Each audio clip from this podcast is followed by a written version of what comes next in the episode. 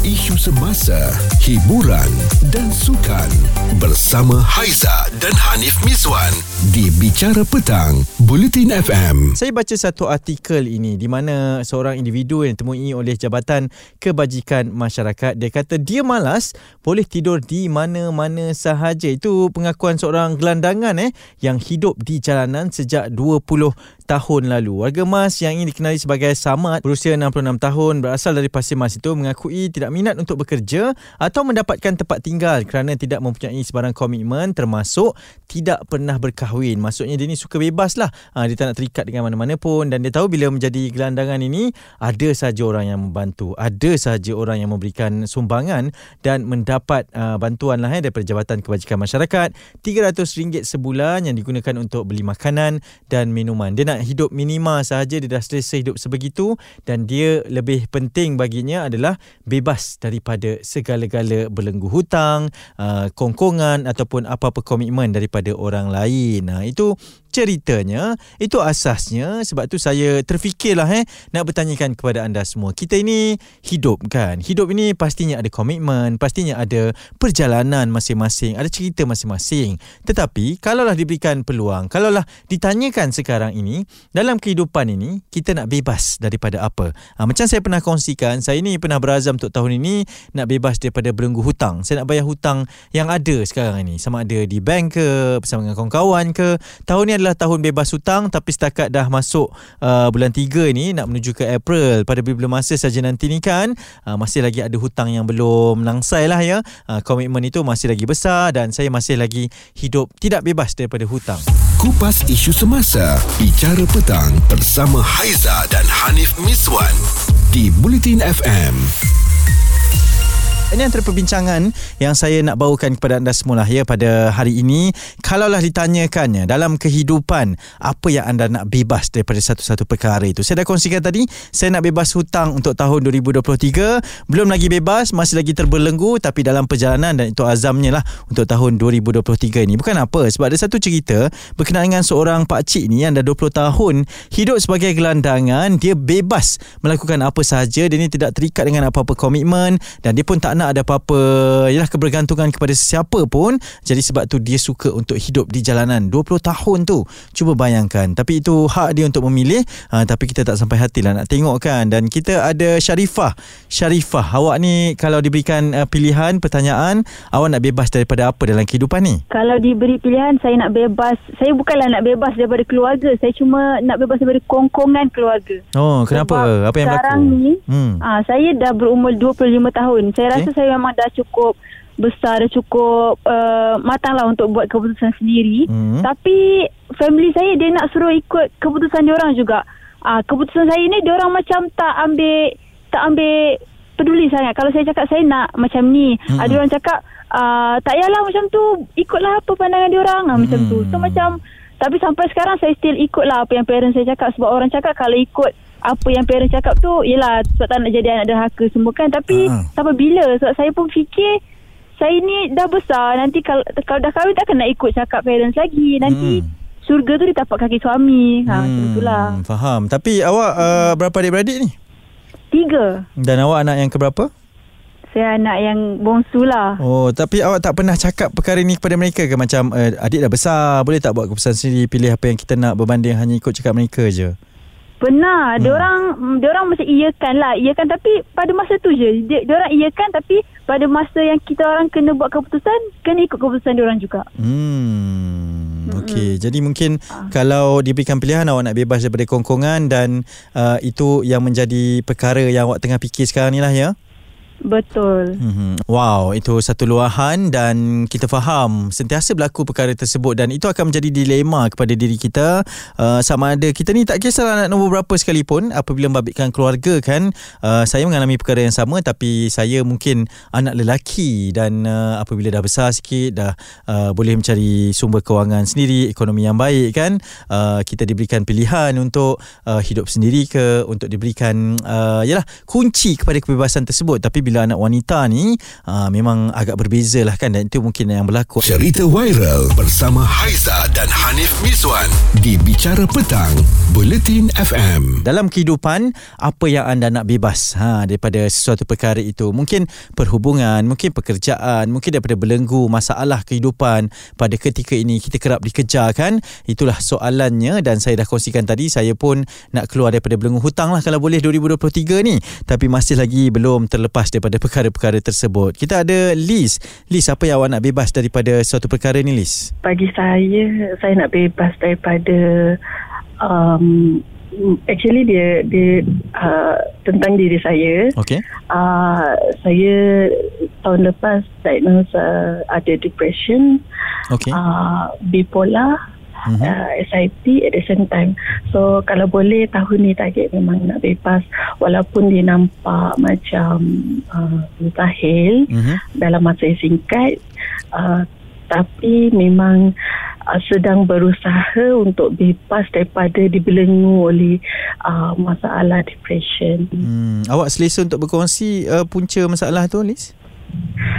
Um, dia actually dari masa lampau um, sebab disebabkan masa lampau uh, saya menjadi actually dia dah lama saya Mhm. cuma uh, baru je tahun lepas dapatkan uh, rawatan daripada psikiatri Mhm. uh, jumpa doktor uh, so sekarang dah uh, lebih kurang satu tahun lebih dah uh, masih jumpa lagi dengan doktor so dari situ banyak perubahan yang berlaku dekat saya Mhm. uh, yang positif lah maksudnya uh, memang jauh beza daripada yang sebelum ni sebab masalah depression ni actually saya dah dapat lebih daripada 10 tahun dah Hmm. uh, so memang banyak benda yang pendam lah Hmm. Alhamdulillah lah setakat ni memang banyak perubahan uh, so memang targetnya nak bebas daripada um,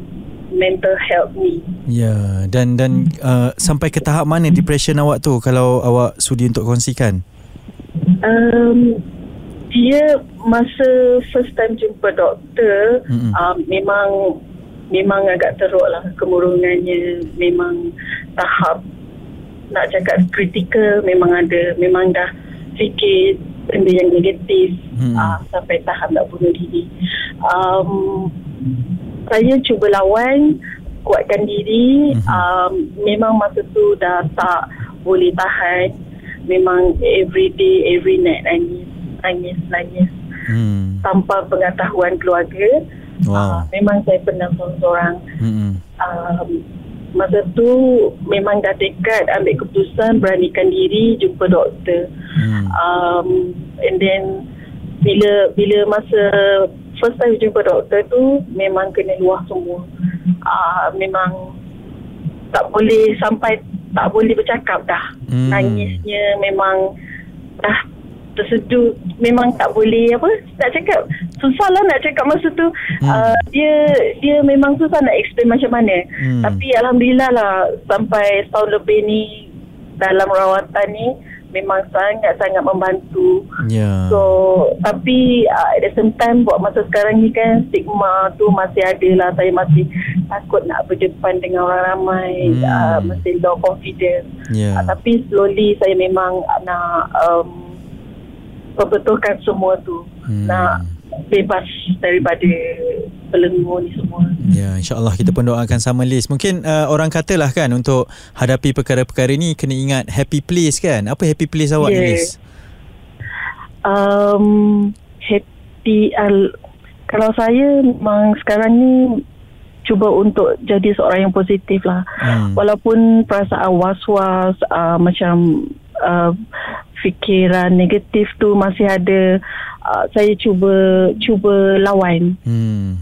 sebab uh, doktor pun cakap kalau nak cepat sembuh nak nak jadi macam dulu so semangat tu kena kuat Hmm, betul? and then at the same time kena doa uh, selalu apa uh, doakan dekat, dekat Allah yang supaya kita ni kuat uh, alhamdulillah uh, bipolar pun dah macam tak ada tak ada hmm. fikir nak bunuh diri apa lagi dah memang dah jauh sangat dah yeah. tak ada setakat ni cuma hmm. uh, masih dalam proses uh, memang alhamdulillah lah uh, dah dah nampak kesan positifnya yeah. boleh bergaul uh, buat live macam biasa daripada sebelum ni lah. Yap, itu satu lagi pengakuannya daripada yang kerap mendengarkan kami. Uh, list kita pun doakan agar anda kuat dan ingat yang happy-happy sahaja. Dan itu mungkin uh, satu pendedahan yang boleh membantu list juga dan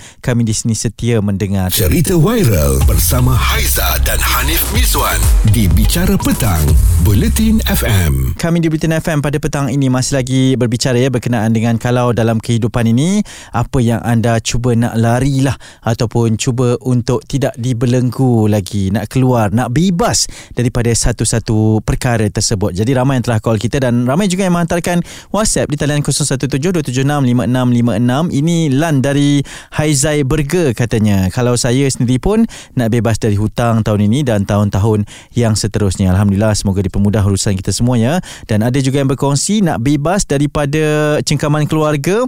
Hmm, ini katanya kerana kerana beliau juga anak bongsu sama seperti pemanggil yang pertama tadi ha, jadi apabila kerap keputusan ni kena ikut abang kena ikut kakak jadi macam mana dia nak membesar dengan baik? Nanti orang kata anak bongsu ni manja pula kan? Ha, jadi tolonglah faham bahawa kami ni pun berhak untuk memilih kehidupan sendiri. Dan ada juga pesanan daripada Rosie Penang ni dia sebagai senior advisor occupational therapist. Katanya dia memberikan perkhidmatan cara kerja untuk kes-kes pesakit depression ini.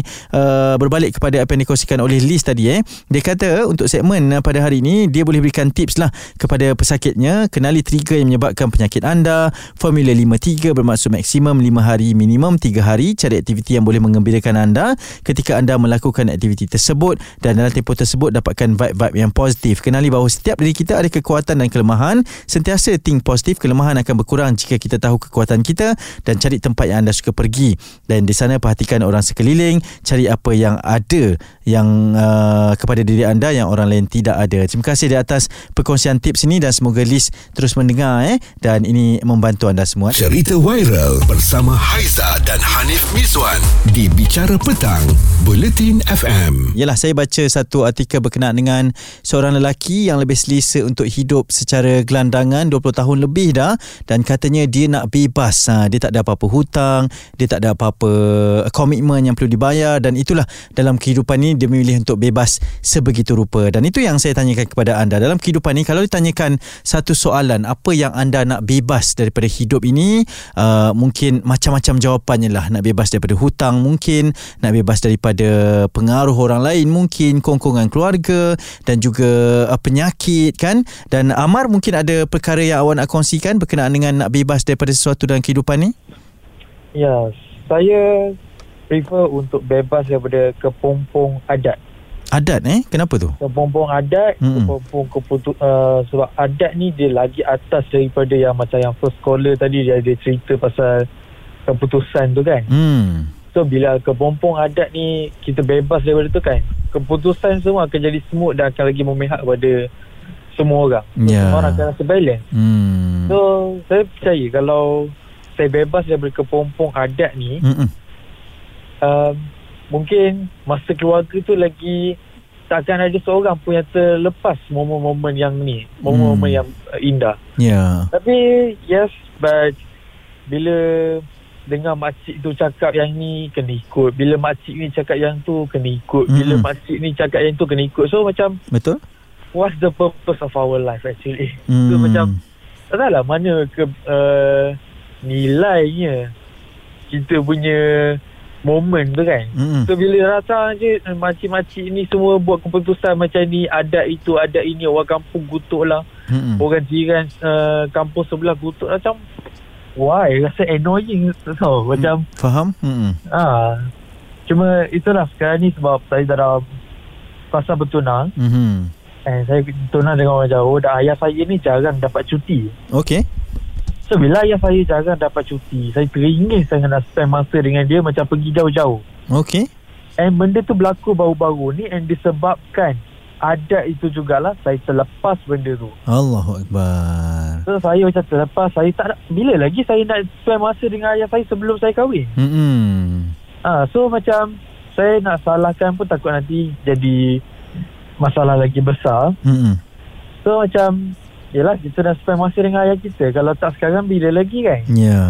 Dan bagi ha, awak Amar Adat ini kita boleh Mudahkan lah Tidak perlu terlalu terikut lah Di zaman sekarang ni Betul zaman sekarang Dah tak payah ikut dah Zaman dulu je Sebabnya kita tak tahu apa-apa zaman dulu hmm. Zaman dulu Dia orang buat adat Belalaki tak ikut Sebab kalau belalaki ikut Takut nanti jadi benda lain hmm zaman sekarang ni kamera CCTV ada dekat mana-mana kalau hmm. ada apa-apa ke polis akan kejar uh-huh. kita ada hakim dekat mahkamah hmm. so semua tu boleh berlaku so zaman sekarang ni buat apa lagi semua tu hmm.